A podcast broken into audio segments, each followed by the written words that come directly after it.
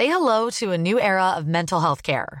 Cerebral is here to help you achieve your mental wellness goals with professional therapy and medication management support. 100% online. You'll experience the all new Cerebral Way, an innovative approach to mental wellness designed around you. You'll get a personalized treatment plan from a therapist, prescriber, or both in a safe and judgment free space. Your cerebral therapist or prescriber will outline a customized plan with clear milestones along the way so you can get to feeling your best. With Cerebral, you're not alone in your mental health journey. We're here to empower you to live a fulfilling life. So take that first step towards a brighter future and sign up today at cerebral.com slash podcast and use code ACasts to get 15% off your first month. Offer only valid on monthly plans. Other exclusions may apply. Offer ends July 31st, 2024. See site for details.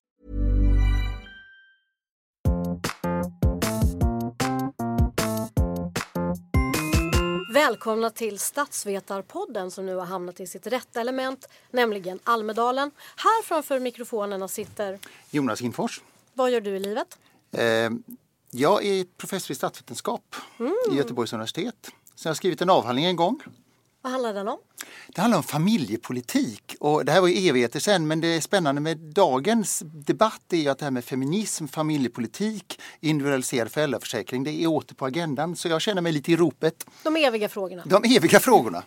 Och sen har vi även en person till. Ulf Bjäreld, också professor i statsvetenskap, politiskt aktiv i Socialdemokrater för tro och solidaritet. Och till och med jag har skrivit en doktorsavhandling som hette Svensk Mellanösternpolitik och som handlade om svensk politik i huvudsak mot den israelisk-palestinska konflikten under 1970 och 80-talet. Och det är också en problematik som har bäring för dagens debatt om till exempel Sveriges erkännande av staten Palestina och dispyten kring Saudiavtalet etc. Så mycket går igen och en del är nytt. Och jag heter då Cecilia Garme och i det här sammanhanget bredvid de här herrarna för jag vill kalla mig statsvetare light. Jag har också skrivit en doktorsavhandling i statsvetenskap. Hur var det med den? Jo, men jag ska berätta om den. Den hette Newcomers to Power. Och den handlade om partier som kommer till makten i länder där deras ideologiska motståndare har härskat så länge att de har präglat själva sättet att styra.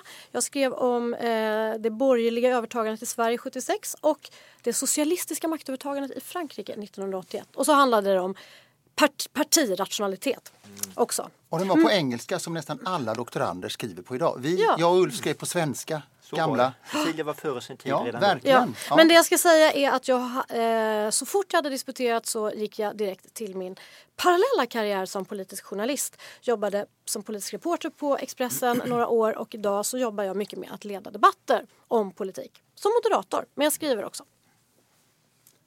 När ni lyssnar på detta är det söndagen den 28 juni och solen har stigit över Visby. Alternativt regnet har fallit, för så kan det bli när man spelar in någonting lite grann i förväg. Men från och med imorgon måndag kan ni titta på oss live klockan 16 hela veckan på Dagens Industris scen på Donners plats i Visby.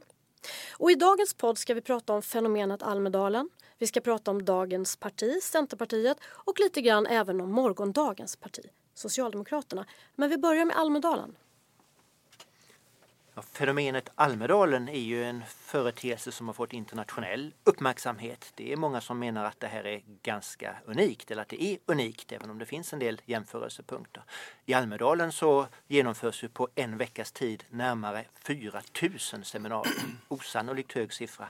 Det kommer tiotusentals besökare och nära 1000 journalister finns på plats. Och partiledarnas tal sänds direkt i bästa sändningstiden television. En del beskriver ju det här som en, någonting jättebra, någonting som höjer den politiska pulsen mitt i sommaren. Medan andra är mer skeptiska och tycker att det är, det är mycket mingel, det är mycket som tas bakom eh, skål och vägg och att det här egentligen bara är en politikens firmafest. Så jag tänkte börja med att fråga er, hur är det med Almedalsveckan i Visby? Är det en demokratins torg värt att bejaka? Eller är det en politikens firmafest som man lika gärna kunde vara utan? Jag tycker nog att det faktiskt är en, väldigt bra vecka. Det som är unikt med Almedalen det är att de olika eliterna i samhället möts. Det är ekonomisk elit, det är politisk elit, det kan vara kultureliten också som kommer hit även om de kommer i mindre utsträckning. Eh, och detta att eliterna eh, lär sig förstå varandra det tror jag är, är ganska bra. Och man ska komma ihåg det värdet när man klagar på att Men det är ändå en ett elitfenomen elitplats. säger du, att det är eliterna som möts. Men folket, om det här ska vara ett folkets torg, en demokratins torg, detta inte en elitens torg då? Det som är så fint med Almedalen är ju att det är helt öppet. Vem som helst kan komma, vem som helst kan delta, vem som helst kan få ställa frågor och eh, så nära politiker som man kommer på ett och samma ställe, det gör man inte någon annanstans. Vad säger du Jonas? Det är väl kanske en elitdemokratisk eh, firmafest, men jag håller med Cecilia om att det, här, att det är verkligen fantastiskt att här kan man bara gå och ställa sig på vilka eh, mm. vad heter det, eh, evenemang som helst. Först till kvarn får platsen. Det finns inga VIP-listor, ingenting sånt för alla de här oändligt fina seminarierna. Men det jag tycker eh, jag gärna skulle se mer, man kanske inte ska ha mer i Almedalen för det är väl redan väldigt mycket, men det är att eh, Alltså kanske lite mer debatter mellan partierna. Jag vet att det inte går kanske logistiskt, men en partiledardebatt i Almedalen, det har ingen testat någon gång. Mm. Eh, och kanske också fler statsvetare och eh, forskare, ännu fler, för det är väldigt mycket eh, olika organisationer och liksom företag och eh, mm. kommuner och så. Mer partipolitik och mer statsvetare i Almedalen. Ja. Minst en på seminarium. Över 4 000 statsvetare. Kanske en kvotering. 4 000 ja, en kvotering av... Nya utbildningsplatser ja. behövs otvivelaktigt. Men det är en underbar vecka ja. för oss nördar. Har ni några också. egna minnen då? Jag har själv varit, jag tror det är mitt åttonde eller nionde år i Almedalen. Hur är det för dig? Cecilia, du är född i Almedalen. Ja, typ. nästa född i Almedalen. Jag tror att det är 14 eller 15 gången jag är här om än inte i eh, Eh, i följd riktigt. Ja, ska jag, ta, jag kommer ihåg sommaren 2002 till exempel, det var ett valår och eh, eftersom eh, Almedalsveckan från början uppfanns av Socialdemokraterna i och med att Olof Palme var den som kom hit och höll tal så tyckte Moderaterna länge att det, det där är en sossegrej. Och eh, för att följa denna tradition så bestämde sig eh, Bo Lundgren som då var moderatledare att han skulle inte komma till Almedalen. Det var bara det att han kom till Almedalen ändå och satt och, och tjurade i ett hörn. Sen förlorade han ju som ni vet valet. Det med, bra, nej, det gick inte så bra. Men eh, den gången var det så att eh, det som Bo Lundgren var nöjd med den gången det var att han hade lyckats boka den absolut största sviten på Visby hotell före Göran Persson. Och han var så nöjd, så nöjd. Till Säpo kom och kastade ut honom där och sa här ska statsministern bo. Det var inte roligt för Bo Lundgren. Nej, det var inte roligt. Du då Jonas? Ja, alltså det är väldigt självbespeglande men eh, jag har bara varit Eh, här, det är detta fjärde gången, i varje fall vi var alla inblandade då. Det var det första seminariet som jag själv var med Cecilia var moderator, Ulf var också i panelen. Och jag vet, vi hade, jag hade, och Ulf vi hade talat lite i förväg, eh, i veckor i förväg om och risken är att det kommer ju ingen. Vi hade valt en 60-sal. Mm. Och tänkte jag det är bättre att det sitter som 25 personer i en 60-tal än 25 personer i en 150-sal det kom 150. Den här känslan av att det faktiskt är många människor som är intresserade av det man säger. Det var en ganska underbar känsla. Den är egoistiskt självbespeglande men det är faktiskt ett väldigt fint minne och ni var med. Det kan ju vara så att Almedalen lockar fram det självbespeglande hos oss. Själv minns jag ju när jag bodde på, ett, på Missionskyrkan i Visby strax utanför ringmuren som på sommaren användes som vandrarhem och delade vandrarhemskorridor med förra ambassadören Sverker Åström som då var drygt 90 år gammal och eh, hade stora bekymmer med att släppa ut sin stackars katt Duska som hade gömt sig under sängen och vägrade komma ut. Det var en citationskomik som man nog aldrig kommer att glömma. Ser man det mer substantiellt så minns jag ett tidigt och väldigt bra seminarium med den, tycker jag faktiskt, underskattade Per Schlingman som hade bjudit in bloggare på den tiden man fortfarande talade om bloggare som en homogen grupp och betonade vikten av att allting idag i politiken är, är transparent. Idag säger vi det som en självklarhet att vi lever i en transparent tid och transparensen är ett hedersord. Men eh, så var det inte då, men han var tidigt på den banan. Så det var mitt minne.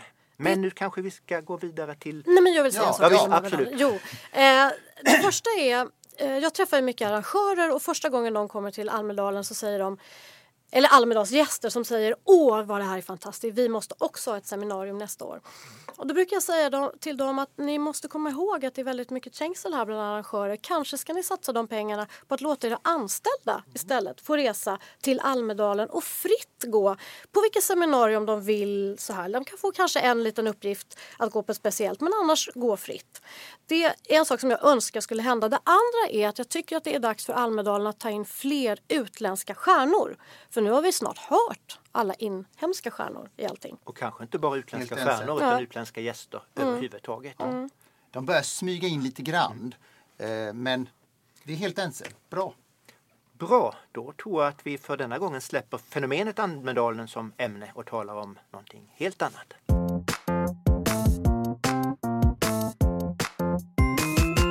idag den 28 juni så är det Centerpartiets dag. Centerpartiet är, eh, har historiskt ganska stort här på Gotland. Eh, men om man ser i eh, riksdagspolitiken så är det ju ett parti som 1973 fick, om jag minns rätt, 25 procent av rösterna. Mm. Idag är man nere i 6,5 procent. Vad är detta för ett parti egentligen? Kommer det att fortsätta gå ut för eller är man på väg upp? Cecilia? Eh, Katarina Barling, statsvetaren, hon eh, har undersökt partikulturen i riksdagen. Eh, det är, jag tror att hon gjorde det för ungefär tio år sedan, men jag tror att mycket ändå stämmer. Hon kallade Centerpartiet de pragmatiska. Och det gäller då i två avseenden. Dels för att de hämtar kunskap ur praktisk erfarenhet snarare än, än teorier. De är aristoteliker som Katarina skrev. Och dels att de vill ha praktiska resultat snarare än ideologisk renlärighet. Men det kanske är enklare om man inte har så mycket ideologi fast där tycker jag de har ändrat sig. Mm. Centerns eh, fortsatta ideologiska utveckling är ju också en, en, en fråga som är satt under debatt. Jag tycker väl för egen del att eh, Centerpartiet har lyckats utmejsla ett, kanske inte en ideologi, men i alla fall ett eh, sakpolitiskt områdesfält kring miljö, företagsamhet och landsbygdspolitik som ger utrymme för en, en, en ideologiutveckling och kanske också en, en, en tillväxt. Ska också komma ihåg att eh, Annie Lööf tycker jag var den inom Alliansen som tidigast, i alla fall offentligt, dryftade behovet av att det behövdes en uppgradering av alliansen för att man skulle kunna vinna valet 2014. Det var i det sambandet hon inbjöd till Maramö för att man skulle uppgradera alliansen till 2.0. Nu kanske det inte blev så mycket av den uppgraderingen och man förlorade också valet. Men Annie Lööf som ledare var den som tidigast offentligast, offentligt pekade ut det behovet. Problemet var kanske, jag håller helt med att hon, hon sa så och det fann, låg säkert något i det. Men eh, det är en sak att säga, ge något en etikett. Man måste gestalta det också. Vad skulle den uppgraderingen bestå i egentligen? Och um, där blev det ju liksom lite tommare.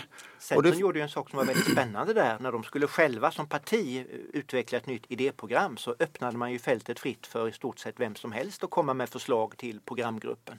Och jag vet inte om ni minns det men där tappade ju partiledningen för ett ögonblick kontrollen över utvecklingen. Man gjorde det vad alla säger att man ska göra. Bjud in brett, våga tappa varumärket, våga släppa varumärket, låt folk komma med sina åsikter. Och då fick vi en debatt som, där det i det preliminära handlingsprogrammet skrevs in förslag som många uppfattade som djupt kontroversiella, till och med spektakulära, förespråkar månggifte och, och så vidare. Och det mm. blev ett uttryck för Centerns vilsenhet, att man inte visste vart man skulle gå. Jag tyckte ändå det var ett frimodigt grepp att prova på och att Centern kanske ändå landade väl i sitt sätt att hantera det här förslaget när det väl kom. Det var då, det var då Annie Lööf var tvungen att avbryta sin semester i Thailand tror jag för att mm. Eh, komma hem och, och, få styr på partiet. Jag tänkte på eh, de, har ju, de följer med tidsandan på något sätt. På eh, 70-talet så eh, så var det de som fick ansvar för industrierna i de borgerliga regeringarna som kom efter 1976. Och då var det faktiskt ingen ände på alla statliga miljarder som kastades in i varven och stålet och så vidare. Detta är ju någonting som kanske hörde till den tiden men som egentligen inte ens då stämde överens med den ideologi de hade. Men framförallt ser man ju skillnaden idag. Jag menar Maud Olofsson och Saab, det var ju inte tal om Nej, att rädda Saab. De fick här, med kritik det är frågan var Centerpartiet har legat ideologiskt. Alltså på ett sätt har det ju varit ett intresseparti för lantbruksrörelsen. Mm. Som ett organiserat politiskt intresse för liksom, det hette ju också Bondeförbundet en gång. Sen bytte man till Centerpartiet strategiskt där eh, i slutet på 50-talet. Man skulle, försökte då vidga sig utöver den gruppen och lyckades ganska framgångsrikt ju, fram till 70-talet. Men då är frågan om det bara har varit ett intresseparti eller om den här ideologiska fåran som man då förde fram att man var beredd att gå ganska långt i statliga åtgärder. Mm. Om det mm. berodde bara på att man vill ge pengar så att till jordbrukarrörelsen och då fick man göra det till andra också. Eh, eller om det fanns en ideologisk linje där, att man faktiskt har varit ganska beredd till att ha en stor offentlig sektor av en viss karaktär. Eh, också, också, vilket jag väl kanske ändå skulle vilja hävda att man har, att det inte bara har varit pragmatiskt. Eh, och även att man har ett relativt kulturtraditionell i synen på familj och så. Men därför är det lite, det är en ganska fantastisk förändring som är nu. Varför lyckas man inte hålla det momentum man hade sina fantastiska val 1973 och 1976 då nästan var fjärde väljare röstade på Centern. Idag är man nere på 7 procent ja. och det är en bra siffra för Centern, 7 procent i opinionsmätningarna jämfört med man låg med tidigare. Varför blev det så? Ja. Torbjörn Fälldin slutade. Han mm. var så populär. Nej, nej jag inte tror sen inte, I början var väldigt populär. Men jag tror inte alls, ja. Eh, jag, däremot kanske det har med Torbjörn Fälldin att göra. Och när kan man bryta löften? Det är ju en jättedebatt idag, var, var mm. att man bryter och inte bryter. Men jag tror att man faktiskt kan bryta vallöften ganska mycket, men man måste bryta rätt vallöften. Och Centern bröt fel löfte man skulle, Torbjörn Fälldin använde ett gammalmodigt språk. Han sa jag dagtingar aldrig med mitt samvete om att då man skulle hur man skulle hantera kärnkraften. Det var den stora. Det var ju dåtidens miljöparti. Man fick liksom folk i städerna, en ny ekonomisk världsordning skulle man, man propagerade för. Eh, väldigt, väldigt radikala. Man talar om Åsa-Nisse-marxism på 70-talet. Och det Centerpartiet gjorde var att i den dåvarande borgerliga regeringen så gick man med på förändringar i kärnkraften som så svek de ideologiska idealen. Och det, ja, det är i stort sett, du går från eh, 25 procent och sen kommer brytpunkten. Ett löftesbrott och du faller från 24 procent till 5-6 Men detta är inte ett löftesbrott som ROT till exempel. Mm. Utan det är ett löftesbrott där man går in i kärnan av Tillåt den ideologiska tvivla. hållningen. Du tvivlar? Ja, tvivlar. Men det som hände i slutet av 70-talet, början av 80-talet var ju att Moderaterna förflyttade sig från en konservativ position till en mer liberal position samtidigt som liberalismen blev, eh, blev allt mer populär. Och Centerpartiet tog inte upp den här liberala handsken förrän långt senare. Eh, på 90-talet och egentligen inte riktigt tydligt förrän med Maud Olofsson och då kanske det var för sent på ett sätt. Då hade man förlorat momentum. Ja, man förlorat momentum. Men Miljöpartiet ska vi komma ihåg bildades i kölvattnet på det här mm. dagtingande med samvetet och hela den rörelsen mm. kring kärnkraftsomröstningen 1980. Där hade Centerpartiet svårt att i sin som hjärtefråga driva en legitim hållning. Man var för eh, den så kallade linje 3, motståndslinjen, men man hade då agerat i riksdagen och i regeringen på ett sätt som gjorde att man inte var riktigt trovärdig. Och då kom ju i varje fall långsiktigt Miljöpartiet att vara, bli det nya Centerpartiet. As a person with a very deep voice, I'm hired all the time for advertising campaigns. But a deep voice doesn't sell B2B. And advertising on the wrong platform doesn't sell B2B either. That's why if you're a B2B marketer, you should use LinkedIn ads. LinkedIn has the targeting capabilities to help you reach the world's largest professional audience. That's right, over 70 million decision makers all in one place. All the big wigs, then medium wigs, also small wigs who are on the path to becoming big wigs. Okay, that's enough about wigs. LinkedIn ads allows you to focus on getting your B2B message to the right people. So, does that mean you should use ads on LinkedIn instead of hiring me, the man with the deepest voice in the world? Yes. Yes, it does. Get started today and see why LinkedIn is the place to be to be. We'll even give you a $100 credit on your next campaign. Go to linkedin.com slash results to claim your credit. That's linkedin.com slash results. Terms and conditions apply. Imagine the softest sheets you've ever felt. Now, imagine them getting even softer over time. I'm here to tell you about Bowl and Branch sheets. In a recent customer survey, 96% replied that Bowl and Branch sheets get softer with every wash. They're made from the rarest organic cotton and designed to get softer over time. Try their sheets with a 30-night guarantee, plus 15% off your first order with code BUTTERY. So head to B-O-L-L and branch.com today. Exclusions apply. See site for details. Fast det tog ju tid. Det, det var inte förrän 88 som de kom in i riksdagen, Miljöpartiet. Sen åkte Nej, de ut sen igen. Åkte de ut. Att, eh, jag tänkte en annan sak som jag tycker är väldigt fascinerande med, eh, med Centerpartiet. Det är Eh, deras kombination av provinsialism och, och, internationalism på något sätt. Har ni varit på en centerstämma någon gång? Nej, tyvärr inte. Nej. Det är fantastiskt. Det är fantastiskt. Det är verkligen en slags folkfest och, och de har folkdräkter allihop. Och nu har ju folkdräkter blivit så inne igen så att det är ju eh, ja, men det är ståtligt. Va? De har aldrig stuckit under stol med sin, eh, sin grund på landsbygden. Samtidigt som Eh, som de har varit ganska internationella. De har alltid varit det parti som kanske starkast av alla partier har slagit för Norden eller tyckt att det nordiska samarbetet är viktigt. Och, eh, när det gäller internationalismen så har de också ett ganska stort biståndsengagemang. Ja. Men jag tycker också att deras internationalism visar sig i den eh, position de hade och har kring euron till exempel. Där ansågs det ju att de var provinsiella för att de var emot euron. Idag kan man ju snarare se att de var en slags The Economist-liberaler och tämligen internationalistiska. Mm. Och internationalisering. Mm. Internationalism inom Centern har ju också tagit sig uttryck i en stor samstämmighet mellan Centerpartiet och Socialdemokraterna om utrikes och säkerhetspolitiken. När Karin Söder blev utrikesminister i den första borgerliga regeringen 1976 så gjorde hon en explicit dygd av att den nya regeringens utrikespolitik inte skulle skilja sig från den tidigare socialdemokratiska regeringens. Och det är till och med så att Maud Olofsson efter USAs invasion i Irak i början på 2000-talet skrev en artikel på Svenska Dagbladets sida Brännpunkt där hon fördömde den amerikanska invasionen av Irak som ett folkrättsbrott väl så starkt och kanske till och med starkare än vad många socialdemokrater gjorde. Det här går ju på ett sätt hand i hand med en, en kärnliberalism. Alltså som ju inte ska, där, där det liberala är att individen ska inte vara förhindrad av familjeband eller nationsband utan individen är så att säga, en stark och kan liksom verka från sina utgångspunkter utan hinder av nationsgränser och så. Så det, det, det har funnits som en intressant brygga över från den gamla linjen till den nya. Då. Det här, jag håller med, det betonas verkligen på ett mycket speciellt sätt eh, i Centerpartiet. Men kommer man att kunna klara hålla den här, alltså hålla liberala linjen? Men hur ser framtiden ut nu för Centerpartiet? Kommer man att kunna utmana Moderaterna om ledarskapet i Alliansen? Man har ju pengar i alla fall. Det brukar beskrivas ibland som världens rikaste parti efter att man sålde sitt tidningsimperium för inte så många år sedan. För 1,4 miljarder. 1,4 miljarder. Ja, det, det låter mycket pengar jättemycket pengar. Och därför, om inte ryktena säger fel, så var det just Centerpartiet som var relativt positivt till att man kunde ordna ett extraval i vintras som det inte blev för de hade kunnat driva en valrörelse. Man hade stadkassa. Men kommer eh, Annie Lööf i kväll att driva en grundliberal linje? Kommer hon att tala till landsbygdsväljarna? De har ju tappat i alla mm. eh, så att säga, land, Sverigegrupper, storstäder och så vidare.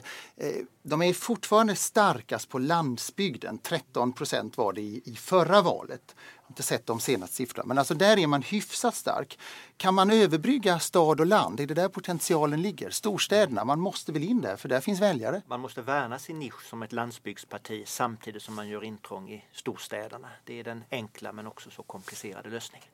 Man pratar ju om alliansen för att Annie Lööf är så populär men är det ens numerärt möjligt för henne att bli alliansens eh, drottning så att säga? Det ska ju väldigt mycket till för att Moderaterna ska förlora ledartröjan? På ett sätt tror jag det handlar mindre om vad som händer inom Centerpartiet än vad som händer inom Moderaterna. För att Centern ska kunna ta steget fram och på allvar utmana Moderaterna, då krävs det att Moderaterna jag ska inte säga faller sönder för det är ett alldeles för starkt ord, men att de tendenser till splittring och eh, dålig stämning som vi har sett, att de växer, att de accelererar och att Anna Kinberg Batra inte har den skicklighet i sitt ledarskap som behövs för att hålla samman partiet. Så att jag tror att om Centern ska ta den manteln så krävs det förstås en skickligt ledarskap från Annie Lööf men också en, ett, ett förfall inom Moderaterna. Och då kanske inte det finns någon allians egentligen. Så kan det bli. Mm. Min, min gissning, ja, min gissning är ändå att, ja, min gissning är att Eh, det som utmärker Centern just nu i Alliansen att det är ju det enda parti som inte har tagit några steg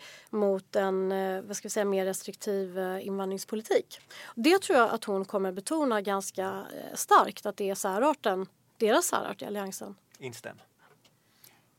Ja, eh, vi får se, säger jag. Ehm, men jag, jo, nej, jag tror du har rätt. Jag tror att den kommer och, ehm, det temat kommer att finnas med. Då är det nästa tema.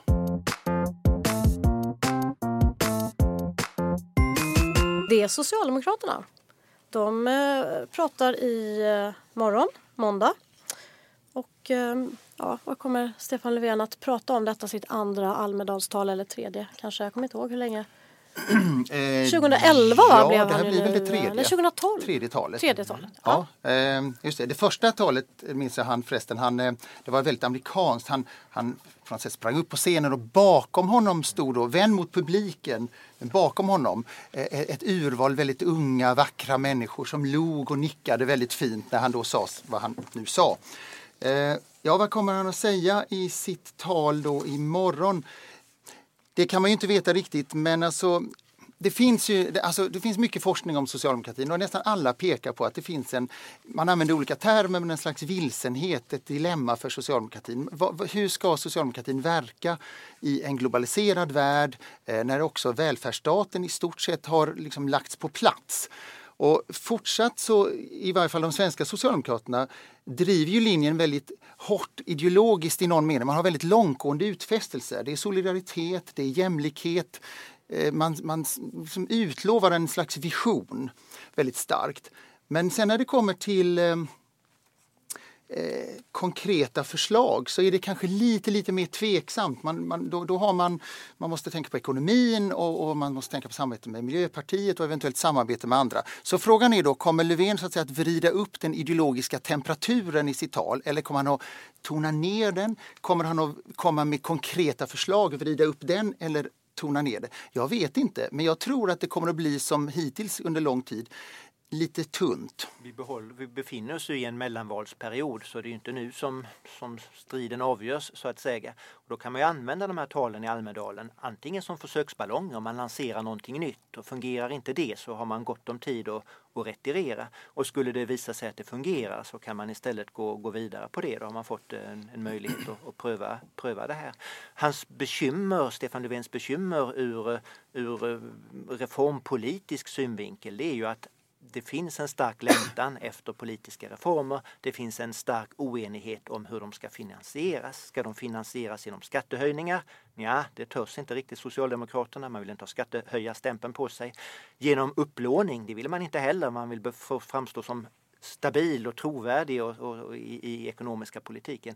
Eller blir det då lite att plocka lite här och lite där? Ja, kanske det, men det är också svårt att formulera på ett slagkraftigt och trovärdigt sätt. Ja, det lät sätt. inte så jätteslagkraftigt. Vad säger du Sia? jag tror att han kommer att fortsätta på det här narrativet som han eh, satte igång eh, nu under våren men som verkligen kom till uttryck eh, under national, i hans nationaldagstal som vi, vi, redan har pratat om men jag tycker ändå man kan eh, citera lite grann. Eh, han, kom, han sa så här då. Vi har ståtliga älvar, skogar och kustlandskap. Vi har blomstrande skärgårdsöar, ljuvliga små samhällen, stora vidsträckta fält. Jag tror att han kommer måla upp den här visuella eh, bilden av Sverige och naturen och, och så här. Eh, allt detta skulle förlora sin lyster om människorna som levde här inte var fria att säga vad de tyckte. Det kommer han att fortsätta på. Eh, det vill säga nationell men ändå öppen för nya människor inte minst. Och sen så tror jag att han kommer köra vidare på det här pliktnarrativet som han har börjat och större krav i skolan och inga mobiltelefoner och så tror jag.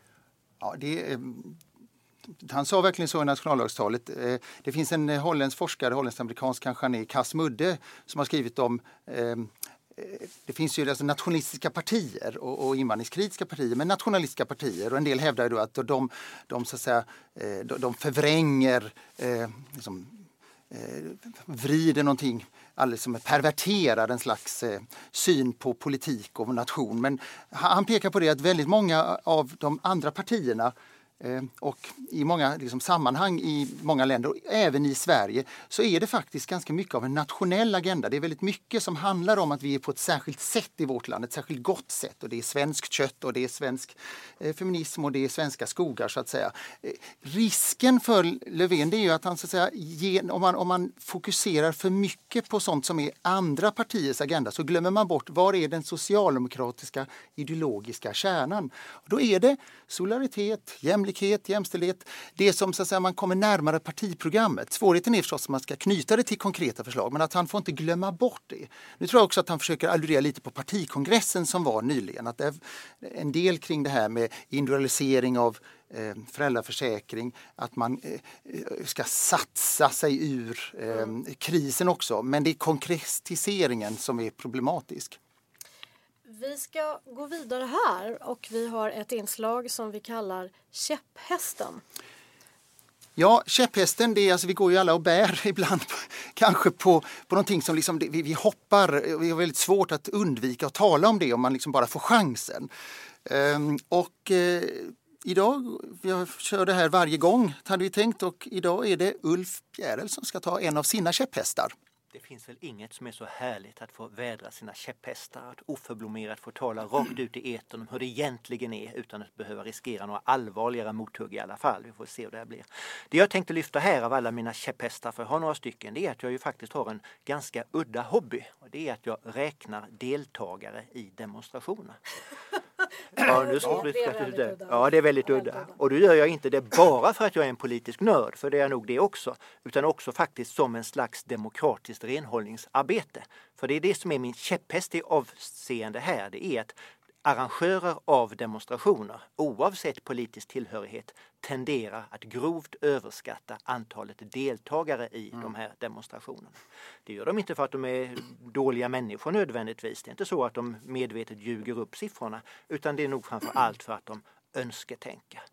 Och därför står jag och räknar dem, särskilt på första maj och mitt räknande har nu nått sådana höjder att första maj så brukar faktiskt TT, Tidningarnas Telegrambyrå, ringa på eftermiddagen och fråga om jag har några siffror att rapportera. Och det har också vid enskilda tillfällen hänt att eh, polisen har kommit fram till mig och säger du, de, de, de undrar här hur många det är. Jag såg här att du stod och räknade. Kan, kan du säga hur många det var? Och så säger jag det och så rapporterar polisen in siffrorna och så går det ut eh, den, den vägen. Och det, det, de däremot får jag väldigt mycket skäll av demonstrationsarrangörerna. som, Hatar ju dig. De hatar mig, jag får ju alltid fel. Det är ju deras egna siffror. Gud vet hur de har kommit fram till dem som ofta är mycket, mycket fler än vad jag har kommit fram till som de då menar är de riktiga. Och det Har är exakt samma sak i Almedalen.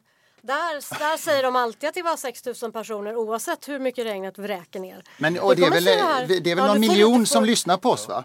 Det är någon miljon ja. ja. Men alltså du, får- gud, du får räkna mycket ikväll. Det blir mycket att stå Ja. i. Det är mycket lättare Ja. att räkna en demonstration än att räkna ett möte ska jag säga. För Ja. en demonstration kan jag stå stilla och folket passera mig.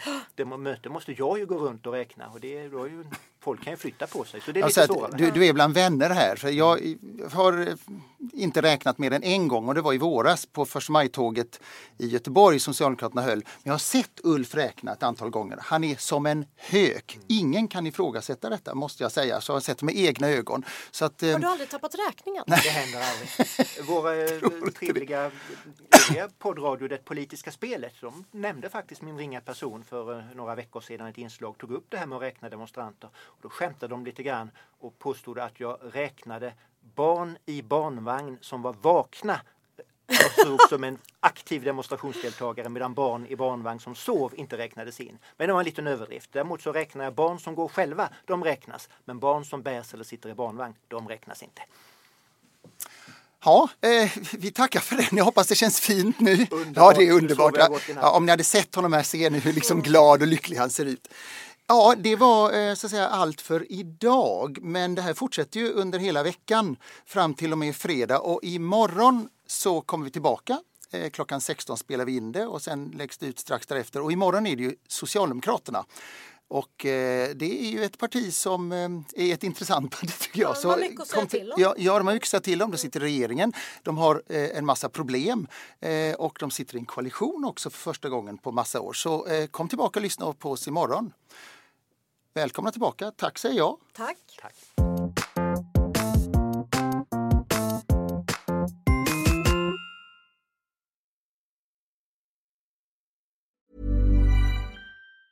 Tired of ads barging into your favorite news podcasts? Good news. Ad-free listening is available on Amazon Music for all the music plus top podcasts included with your Prime membership.